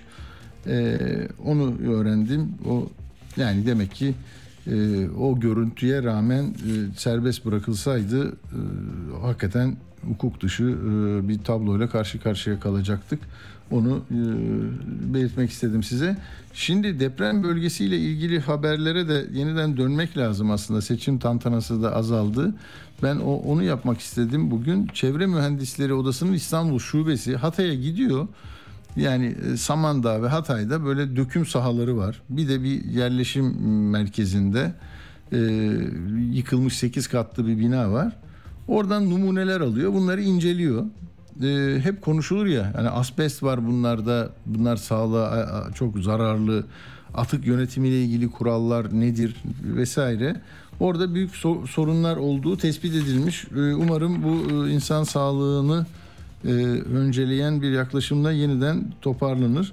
Medet Güney Medet Güney ile konuşacağız. Çevre Mühendisleri Odası'nın yönetim kurulu üyesi kendisi. Merhaba hoş geldiniz Medet Bey. Merhaba Atilla Bey. İyi yayınlar. Teşekkürler. Nedir bu? Yani orada e, bu sizin bu incelemeyi yapmanıza e, neden olan e, duyumlar mıydı? Görüntüler miydi? Ne yaptınız gidince? Nerelerden aldınız ve ne çıktı? Onu merak ediyoruz. Ya şöyle biz depremin ilk günden beri hem gönüllü olarak hem de teknik inceleme raporunu tamamlamak adına e, birçok kente gidip orada çalışmalar yaptık. En sonunda ise özellikle bölge halkının e, talepleri doğrultusunda böyle bir çalışma yapmamız istendi. E, Biz de ondan dolayı ilk aşamada Hatay'a gittik. 21-22 Nisan tarihleri arasında Hatay'da böyle bir çalışma gerçekleştirdik. Bu çalışmayı şöyle gerçekleştirdik. Daha önce de bölgeye farklı kurumlardan giden arkadaşlar maruziyet ölçümü yapmıştı özellikle orada çalışan personeller için. Biz de katı numunu almak için bölgeye gittik ve e, Hatay merkezdeki bir tane döküm sahasında Samandağ ilçesindeki iki tane döküm sahası bir de Samandağ merkezden e, yaşam alanının içerisinden toplamda 8 adet e, katı asbest numunesi aldık ve bunun e, laboratuvara gönderdik. Laboratuvar sonucunda bu almış olduğumuz her lokasyonda e, bir tane asbestli malzemeye e, denk geldik ve bunun doğrultusunda biz de teknik inceleme raporumuzu başta bölge halkı olmak üzere tüm Türkiye'ye e, yayınladık ve deklar ettik. Basında da bu son 1-2 gündür sürekli yer almaya başladı bu rapor. Peki burada biraz daha detay verir misiniz? Mesela burada gördüğünüz, tespit ettiğiniz oran, ölçü, e, standartın çok üstünde mi? Ne anlatıyor bize? Ve bunu gidermek için geç mi kaldık? Yani e, buna maruz kalan insanlar var mıdır? O halk sağlığıyla ilgili bir, bir mesele ama sizin de bu konuda bilgileriniz Ya evet hocam maalesef çok geç kalmış durumdayız. Bu işlerin özellikle e, bu noktaya gelmeden depremden önce çözülmesi gerekiyor. Bu konuyla ilgili Türkiye'de asbestle ilgili iki tane yönetmelik var. E, maalesef bu ikisi de uygulanmadığı için herhangi bir binada risk analizi yapılmadığından kaynaklı o asbesti biz kontrollü bir şekilde sökümünü gerçekleştirdik. Daha sonra nakliyesini ve bertaraf süreçlerini işletemediğimiz için depremde ee, bu asbestli malzemeler maalesef ki parçalandıktan sonra lifli yapısı havaya karışıyor ve bölgedeki e, başta o enkazda çalışan çalışanlar olmak üzere tüm bölge halkının maruz kalma riskine bulaştı. Şimdi şöyle ki daha önceki senelerde bizim yapmış olduğumuz çalışmaya göre Türkiye'de bu e, kontrollü yıkımı ee, İstanbul başta olmak üzere toplam genelde 20-30 tane belediye yapıyor ve İstanbul'daki belediyelerin yapmış olduğu çalışmaya göre her dört binadan bir tanesinde asbestli malzemeyi e, tespit etmişler. Ve bu doğrultuda rapor yayınlanmıştı. Asbest Uzmanları Derneği'nin daha önceki senelerde yapmış olduğu çalışmalar bu yöndeydi. Ee, biz de deprem bölgesine gittiğimizde de böyle bir olasılığın olma olasılığı üzerine gitmiştik. Ee, bölge halkın da talebi vardı. Ve bu her sahada biz asbestli malzemeye denk geldik. Yani bu ne demek oluyor? Yani İstanbul'daki sonuçlardan yola çıkarsak Antakya'da ve Hatay'da da e, maalesef ki bu oranı yakalayabiliriz. Yani her dört binadan bir tanesinde asbestli malzeme olduğu ortaya çıktı. Yani özellikle biz şeye gittik yani kent merkezlerinden ziyade bu inşaat yığıntı atıklarının depolandığı geçici e, sahalara gittik ve bu sahalardan numune almaya çalıştık. Hı hı. Ve her gittiğimiz sahada da biz o asbestli malzemeye denk geldik. Yani bir orantı vermekten ziyade mesela bazen şey diye kamuoyunda konuşuluyor. 8 numuneden 4 tanesi e, asbestli çıktı. Hayır onu yani şöyle %100'ü diyebiliriz. Çünkü her lokasyonda asbestli malzeme var. Öyle bir e, açıklama yapmamız gerekiyor. Ee, bunun önlemleriyle ilgili evet e, şimdiye kadar maalesef ki hiçbir şekilde önlem alınmadığından kaynaklı birçok insanın maruz kaldığını düşünüyoruz. Ee, fakat bu saatten sonra da önlem alınması gerekiyor. Bizim gitmiş olduğumuz tarihlerde de e, kontrolsüz bir şekilde ayrıştırma işlemi yapıldığını denk geldik. Sadece asbest lifi değil o bölgede oluşan tozlar ve e, birçok atığın tozu insanlar buna maruz kalıyordu. Şöyle ki Samandağ'daki bir tane sahanın 100 metre ötesinde ilk öğretim okulu e, veya jandarma, ev, çadır kentler yani böyle lokasyonlar seçilmiş. Bu çok yanlış bir şey ve üstüne üstlük ayrıştırma yöntemi de sadece e, para eden malzeme tırnak içerisinde çelik malzeme yerleştiriyor yetkililer. Peki onu ihaleyle mi yapıyorlar? Yani yıkıldı 10 katlı bina ya da bir mahalle, bir ada, parsel geliyor alıyor onu bir parayla mı taşıyorlar? Yani içindekileri de değerli şeyleri e, bu, bunu yüklenici mi alıyor? O, o, orada sistem nasıl yürüyor? Tabii ihale usulü yapılıyor. Ee, ihaleyi veriyorlar. Ee, işte o firmalar geliyor. e, enkaz bölgesinden arıyorlar. Sonra tespit edilen bölgeye götürüp orada molozları boşaltıyorlar ve daha sonra sadece içindeki çelik malzemeyi ayrıştırıp e, geriye kalan onlarca atık var. Yani siz de biliyorsunuz bir Tabii. yığıntı hattında, deprem yığıntı hattında evsel atıktan, tıbbi atıktan, elektronik atıktan, tekstil atığından yani tehlikeli tehlikesiz onlarca çeşit atık olmasına rağmen sadece ve sadece e, bunlar para eden çelik malzemeyi ayrıştırıyorlar. Gerisini ordu gibi o bölgede bırakıyorlar. Daha sonra bu bölgede mi kalacak, başka bir yere mi taşınacak? Bununla ilgili herhangi bir açıklama da yok yani. Bakanlık bu yönde herhangi bir açıklama da yapmış değil. O bölge halkı da e, bu durumdan çok rahatsız. Son zamanlarda çok fazla gündeme geldi. E, onlar da e, belli başlı döküm sahalarında yereldeki ekoloji örgütleri mücadele ediyor. Maalesef ki ses çık- çıkmıyor hiçbir yerde ve ona rağmen jandarma müdahale ediyor. Yani bir süre nöbetle tuttular. Maalesef ki Türkiye'nin Ha, bu şey- itiraz edenler de var değil mi? Bunu buraya dökmeyin bize zarar veriyorsunuz değil mi? E, tabii bölge halkın çünkü yani yaşam alanı dediğimiz yerde çadır kentlerin, çadırların bulunduğu yerlerde, okulların bulunduğu bölgelerde yani aklınıza gelebilecek e, yani en kötü seçim yapılmış gerçekten. Yani sadece insanı geçtim orada orman arazisi, zeytinlikler, dere yatağı yani böyle o sahanın konmayacak her yere maalesef ki yetkililer e, seçip orayı yığıntı atıklarının döküm sahası olarak tercih etmişler. Oysa bunu yaparken belki çevre mühendisi de olacak değil mi? Halk sağlığından sorumlu insanlar olacak biraz e, değil mi? Yani inşaat mühendisi olacak. Öyle bir ortaklaşa bir karar olması gerekir herhalde. Kesinlikle yani birçok meslek disiplininin e, beraber ortaklaşa çalışıp e, uygun bir yer seçmesi gerekiyor. Özellikle başta bizim meslek disiplinimiz yani çevre mühendisliği Tabii. uzmanlık alanı ama maalesef ki biz e, bakanlık bizimle bu konuda herhangi bir e, ortak çalışmak istemedi. Herhangi bir talebi bulunmadı. E, kendi başına. Yani bölgede de mi öyle mesela siz İstanbul'un o, değil mi İstanbul şubesisiniz ama mesela Hatay'daki ya da işte ne bileyim Maraş'taki odalarla da mı temasları yok? Maalesef ki yok. Yani zaten temas e, oda merke oda yönetim kurulu da olması gerekiyordu genel merkezde. Onunla da herhangi bir temas yok. Bölgedeki işte Antep'te bir tane şubemiz var. Diyarbakır'da şubemiz var. Diğer illerde Hmm. temsilciliklerimiz var. Temsilcilerimiz var. E, maalesef ki hiçbiriyle bir görüşme gerçekleşmedi. Yani şimdi mesela şey oluyor, pandemi oluyor, Tabipler Birliği ile konuşulmuyor, hukuk meselesi oluyor, Barolar Birliği ile konuşulmuyor. Mühendislik, mimarlıkla ilgili bir şey oluyor, oradaki odalarla hedef gösteriliyor. Hakikaten o zaman e, bilim e, ve bu işin uzmanı e, olanlardan bir istifade e, beklenmiyor demek ki.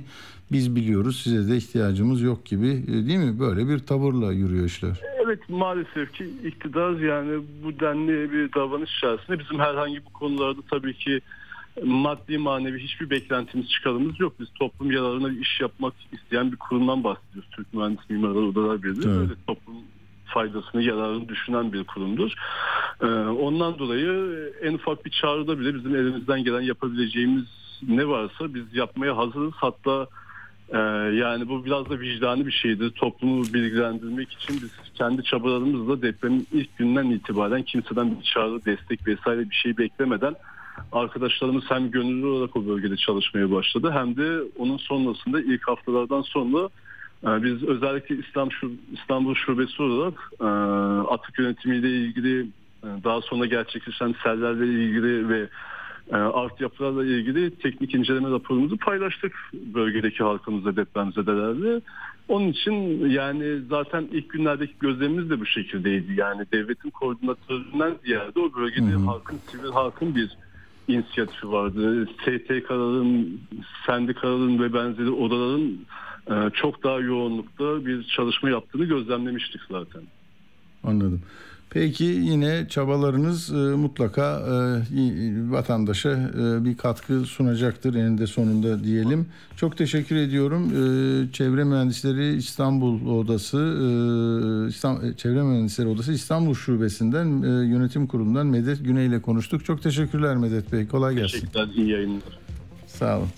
Evet şimdi de Samsun'a gideceğiz. Samsun'da da yine çevre meselesi var. orada da duyarlı insanlar var. Samsun Büyükşehir Belediyesi tutmuş bir yerde ben güneş enerjisi santrali yapacağım diye.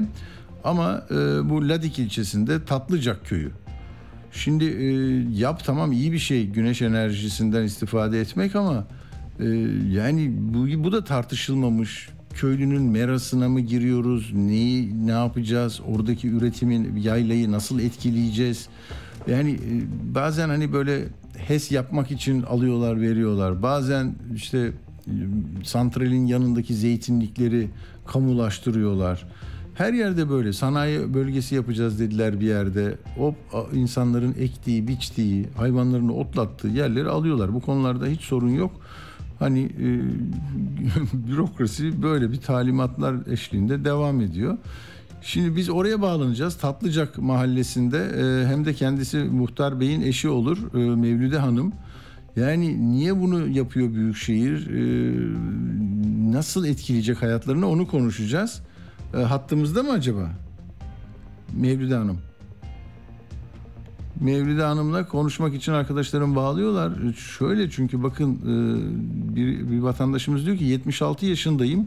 Bu yaylayı büyüklerimiz çok yokluklarla, sıkıntılarla aldılar. Bir inek alıp bir tane güdecek meramız yok. Belediye hepsine el koydu. Çoluk çocuk ne yiyecekler? Aylığımı e, aylığımı var, yıllığımı var. Bu milletin alın terini yiyor diyor. Olmaz diyorlar. Şimdi evet dediğim gibi Mevlüde Hanım da bakalım bize ne anlatacak? Mevlüde Erkul. Merhabalar, iyi günler efendim. İyi günler, merhabalar. Şimdi biz merak ettik Mevlüde Hanım. E, Orası sizin yaylanız mı, tapulu yeriniz mi? Ne yapıyordunuz orada? Belediye gelmiş ben buraya güneş enerjisi kuracağım diye nasıl alıyor yani kamulaştırdı mı orayı? Çıkın mı diyor? Size ait olmayan bir yer mi orası? Neydi? Bizim kendi yerimiz e, el, 1953'te büyük dedemiz almış burayı. E, Taşova topraklarından, milli emlaktan köylümüz çok fakirmiş. E, hayvanlarını otlatacak yerleri yokmuş. Bunu büyük dedemiz almış. Orada büyük dedemiz tapuyu zorluklarla aldıktan sonra dedemizi orada zehirlemişler, şehit etmişler. E, başardı aldı diyerekten. Biz Kimler bunlar- yapıyor onu? Kimler kimler yapmış onu ki o zaman? Bunları Taşova'da yapmışlar. Taşova, Taşova'da aldı orada yapmışlar. O zaman da dedemizin çocukları küçükmüş. Tabii ki gidip de babamıza ne yaptılar diye soramamışlar. Hep küçükmüş çocukları. Dört kızı dört oğlu varmış. Ee, kızının birisi benim kayınvalidem. Eşimin Tamam dedesi- size kadar gelmiş yani siz tapusu olan bir kocaman bir yeriniz var. Yayla gibi değil mi böyle büyük arazi? Ee, bin dönümden fazla bir yaylamızmış burası. Yıllardır biz burada hayvancılığımızı yapıyoruz. Ee, çocuklarımız hep burada yaz geldi mi orada yaşıyoruz. Pikniklerimiz, meyvamız, her şeyimiz oradan bizim ayçiçeğimiz, buğdayımız, ekimimizi yapıyoruz. Ama bugün e, yasalaşma çıkmış. E, tabii ki bizim haberimiz olmadı. Büyükşehir el koymuş. Büyükşehir'e şimdiki muhtarımız 3 yıldır mücadele ediyor. Büyükşehir Mustafa Demir hiç konuşmuyor. Geçen de yine gittiler Halis Erkul muhtarla heyeti yanında adamlarından demiş ki bir bardak çayınızı için eğer benimle mücadele ederseniz çıkın gidin. Benimle anlaşmaya oturursanız oturun demiş. Tamam anlaşma yapalım köylüyle konuşalım demişler. Anlaşmaya gelmediler. Anlaşmaya gelmeden kepçeleri içeriye koydular yaylaya. Allah Allah. Ne kepçelerle neyi neyi neyi bozuyorlar? Kepçeler ne yapıyor şimdi? Kazı mı yapıyorlar? Ne yapıyorlar? Ayçiçek ekledik. Ayçiçeklerimizi bozuyorlar şu anda. Ayçiçeklerimizi hep mahvettiler. Koyuncularımızı tutuklamışlar. Koyunların yanına koymamışlar. Koyunlar dağlara dağılmış. Kurtlar saldırır diye korktuk. Bizi yaylamızı salın dedik. Jandarma salmadı. Emir geldi salamak dediler tomalar. Evet bizi Ne bu ya? işgal sanki işgal gibi başka bir ülkeye gidiyormuş gibi aynen yani. işgal gibi. Bize müdahale ettiler. Bizim suçumuz ne? Büyük yasa e, çıktıysa bizim kabahatimiz ne? Bize niye söylemediler? Gelip köylüye biz sizin yerinizi alıyoruz niye demediler? Bizim tapulu malımıza niye şey yapıyorlar tecavüz ediyorlar? Bizim çocuklar... Yani hayır bir de Samsun kocaman bir yer. Samsun koskocaman bir, bir şi- şehir, büyük şehir. Yani başka yere gitsin, güneş enerjisi yapacağım diyor. Bir firmaya mı vermişler bunu? Ne yapmışlar ya? Firmaya vermişler. E, Fuat Köktaş diye bir firmaya vermişler bunu. Biz Şimdi bakalım buna. Arda Fuat Göktaş'a vermişler. Ee, hı. 400 bin lira biz buraya masraf yaptık geri dönemeyiz. Şantiyeyi koydular bizi içeriye koymuyorlar. Allah. Peki size kamulaştırma bedeli verdiler mi? Bir para veriyorlar mı size? Hayır hayır hiçbir şey hiçbir bedel ödemediler. O zaman milli emlaktan geri mi almışlar bunlar? Tapuyu mu iptal ettiler? Anlamadım ki ben. Avukatınız var mı sizin? Sonra avukatla da konuşsak. Eh, Halis Erkul'a vereyim o konuşsun gerisini. Efendim şimdi şöyle bura büyükşehir yasasından koy tüzel kişiliğine olduğundan bu büyükşehire geçti. Ha, tamam. Öyle olunca ne oldu? O tapunun hükmü de mi kalmadı yani? Sizin Yok. Şu anda Datlı Camisi hiç okunmuyor. Bizim hayvanlarımız burada. Yani şu anda Datlı Cami malı olarak da hiç okunmuyor tabuda. Yani bizim ismimiz hiç geçmiyor. Geçmiyor. Peki yani siz konuşunca burası kaç kişilik nüfusu oradan ekmek kazanıyor, ekiyor, biçiyor, hayvan otlatıyor? Burası, burası 100 hane. Hı, Köyde duran 100 hane yazın oluyor 150, 150 hane. Tamam. Tabii bizim, biz burayı yayla olaraktan kullanıyorduk. 1953'ten beri. Nisan ayında yaylaya çıkıyoruz. Ağustos ayının sonunda yayladan iniyorduk. Biz burayı ayçiçeği de ektik, yağlık ayçiçeği de ektik. Ekmeklik buğday da ektik. Yani hepsini yaptık. Ama Ya. bu büyükşehir yasasından elleme geçtiğinden şimdi bizi yaylaya da adım atmıyor. Şimdi güneş- 150 Güneş tane enerjisi yapacak olan da siz muhtarsınız değil mi şu anda? Evet. Şey buraya e, verdikleri kişi de e, Fu- Fuat Köktaş da eski bir milletvekiliymiş. Şimdi Fuat Korktaş diye bir isim geçiyor. Hatta ne derece doğru ne derece doğru değil bilmiyoruz. Tabii ki. Hmm. Tabii firmaya bir firmaya vermişse firma şu anda yapmaya çalışıyor. Bizi en az eee 10 kilometreden 150 tane jandarmayı 200 tane jandarmayı tomalara koymuşlar. Bizi yana getirtmediler. Kadınlar da hep yıkıldı, kadınlar düştü. Ya, ya orada tabii siz e, peki bir milletvekiline, kaymakama, valiye ne konuşuyorsunuz? E, yani anlatamıyor musunuz derdinizi? Vallahi şu anda bize ne il il başkanı yardımcı oldu ne ana şey, AK Parti milletvekilleri oldu şu ana kadar yardımcı ne ilçe parti başkanları yardımcı oldu. Geçen işte bir valinin yanına gittim. Vali Büyükşehir Mustafa Demir'e telefon açtı görüşün diye. E, geçen de geldi pazartesi gün anlaşak deyin. Anlaşamadık. Gelmediler daha doğrusu. Perşembe gün gelin görüşelim dedik. Ben de köylüyü toplayın.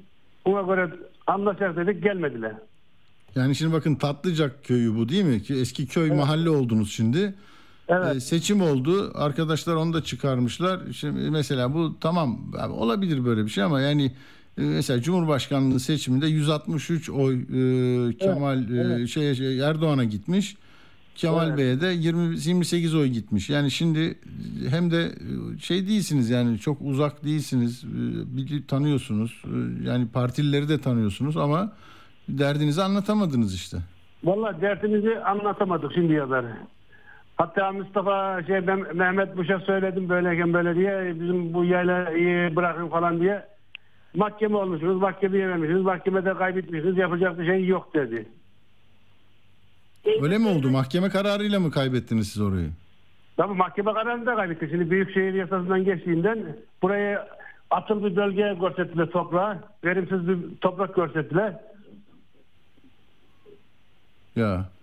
Ya ama sizin oradaki emekleriniz var. Ee, şimdi orada ektikleriniz, biçtikleriniz perişan olacak. Hayvanlarınız e, nerede? Zaten oldu, oldu. O zaten oldu. Şu anda orada 7-8 tane çoban var. Çobanları e, salı günü tutuklamaya kalmış jandarma. Çocukların üstüne Çocukların üstüne araba sürmüşler oradakiler. Atık jandarma mı sürdü? Oradaki kepçeciler mi sürdü? Bizi zaten hiç uymadılar. 5 kilometre geride durdurdular. 150 tane 200 tane jandarma, timolar, şeyler hep getirmişler. Vallahi bizim Anladım. burayı bizim burayı 53'te hayvanlarını satmışlar, kabını kaşını satmışlar, öyle alınmış. Parayı veremeyenler koyu terk etmiş 10 hane.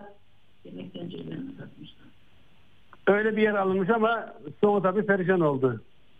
İşte ama en önemli şey mülkiyet derler. Nasıl olmuş? Mülkiyete e, bir yasa değişikliğiyle e, bir özel sektöre ait güneş sistemi kuracaklar. Güneş enerjisi yapacaklar. E, biz bunu takip edeceğiz. Avukatlarla da konuşuruz. Arkadaşlarım sizle de konuşurlar. Daha sonra avukatınızın da varsa telefonunu alırım. Mahkemeyi anlamaya çalışalım. E, size destek olmaya çalışacağız. Çok yani geçmiş olsun demiyorum. Umarım daha bitmedi bu. Belki bir yargı aşaması daha vardır. Tatlıcak Mahallesi muhtarı Halis Erkul ve eşi Mevlide Erkul'la konuştuk. Teşekkür ederiz katıldığınız için. İnşallah başarırsınız diyelim. İyi akşamlar. İnşallah. Biz de teşekkür ederiz. bekliyoruz. İyi akşamlar diliyorum size de. Selam olsun köye de. Sağ olun. Evet. Yani görüyorsunuz bu bu model ne kadar çok yaygın değil mi ya? Yani Karadeniz'inden Akdeniz'ine her yerinden bak Samsun'un ayrı, Rize'sinde ayrı, Muğla'da ayrı. Yani bir yer var. Ben burayı maden yapacağım. Ben burayı enerji yapacağım. HES yapacağım. Güneş enerjisi tesisi kuracağım. Yok kömür çıkaracağım. Sen git burası benim. Ya ayda çöp tesisi kuracağım dediler. Bir yere daha bağlandık ya. Çok bir yere sanayi odası, organize sanayi e, yapacağız dediler. Her tarafı e, başka bir şey için e, yani ekmeklerinden ediyorsun adamı başkalarına ekmek kazandırıyorsun. Neyse bu da böyle bir memleket işte. Böyle bir tablo. Hepinize iyi bir akşam diliyorum. Yarın yine aynı saatte buradayız. Hoşçakalın efendim. Atilla Güner'le Akşam Postası sona erdi.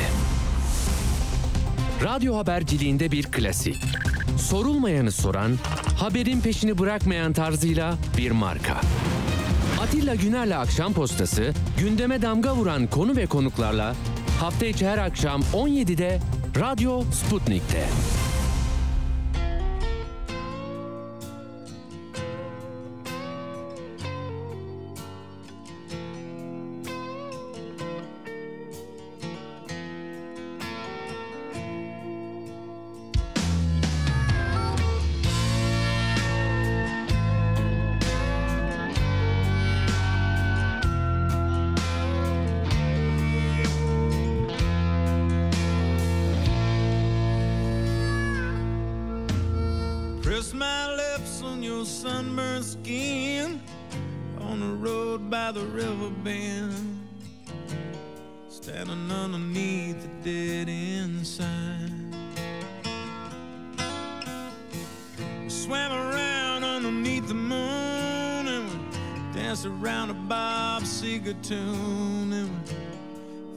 Stop a